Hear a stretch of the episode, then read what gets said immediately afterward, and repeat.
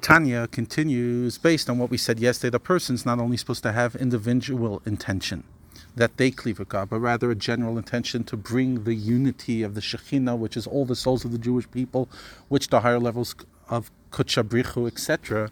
Person might say, "Gosh, I mean, like." There's no way I could have that kind of meditation and mean for real. I mean, I could barely have sincerity in my own personal relationship with God. Now I'm supposed to have this desire to unite the millions of Jewish souls together with the Shekhinah of God. It's just, it's, it feels very disingenuous. So the Tanya says, and although in order that this intent should be sincere, that a person should truly desire this higher union. So in order for a person to achieve this level, the heart must harbor a great love for Hashem, the level of Ahavah Rabbah, which is the higher love of God. Why? Because ultimately there's no selfishness in this desire. It's totally for God's sake that God should be united with the Jewish people. I have to have an incredible amount of selfless love to God to actually care about this stuff. I mean, it's like, whatever, it's beyond my pay grade. To be at this level where I'm simply like a son who strives, whose sake, for the sake of the father and mother, who he loves more than his own body and soul, as the Zohar explains, to achieve that level is very inaccessible.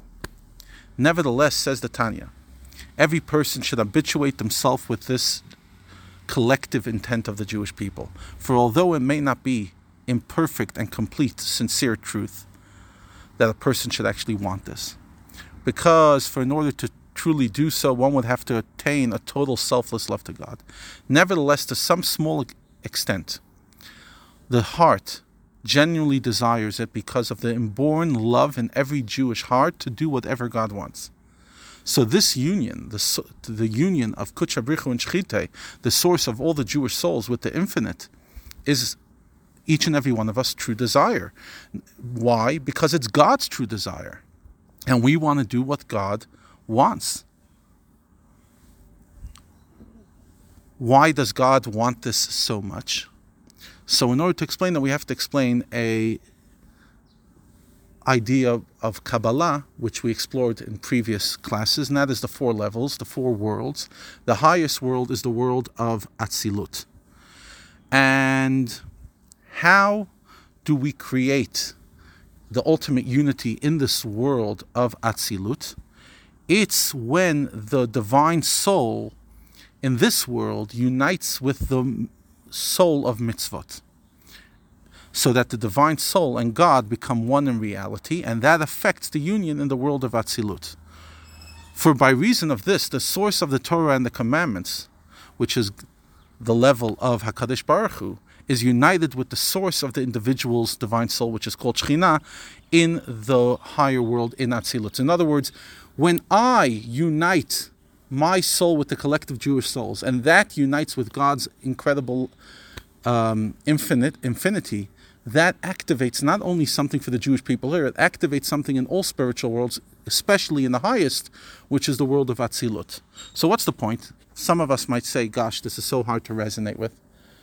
Remember, the fact that I don't see something doesn't mean it doesn't exist. The fact that I don't see Atzilut doesn't mean it doesn't exist. On the contrary, in truth, what I see is the most superficial of existence.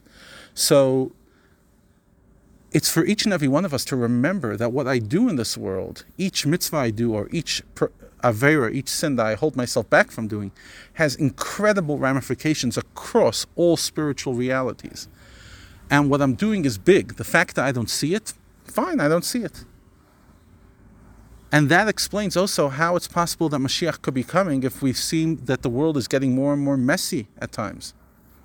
Because ultimately, that's only the superficial part of the world. But all the mitzvahs that have been done collectively and all the unities of the spiritual levels that we've done throughout history collectively are building an incredible power, an incredible light that, please God, soon will overpower all darkness and transform the world into the messianic utopia.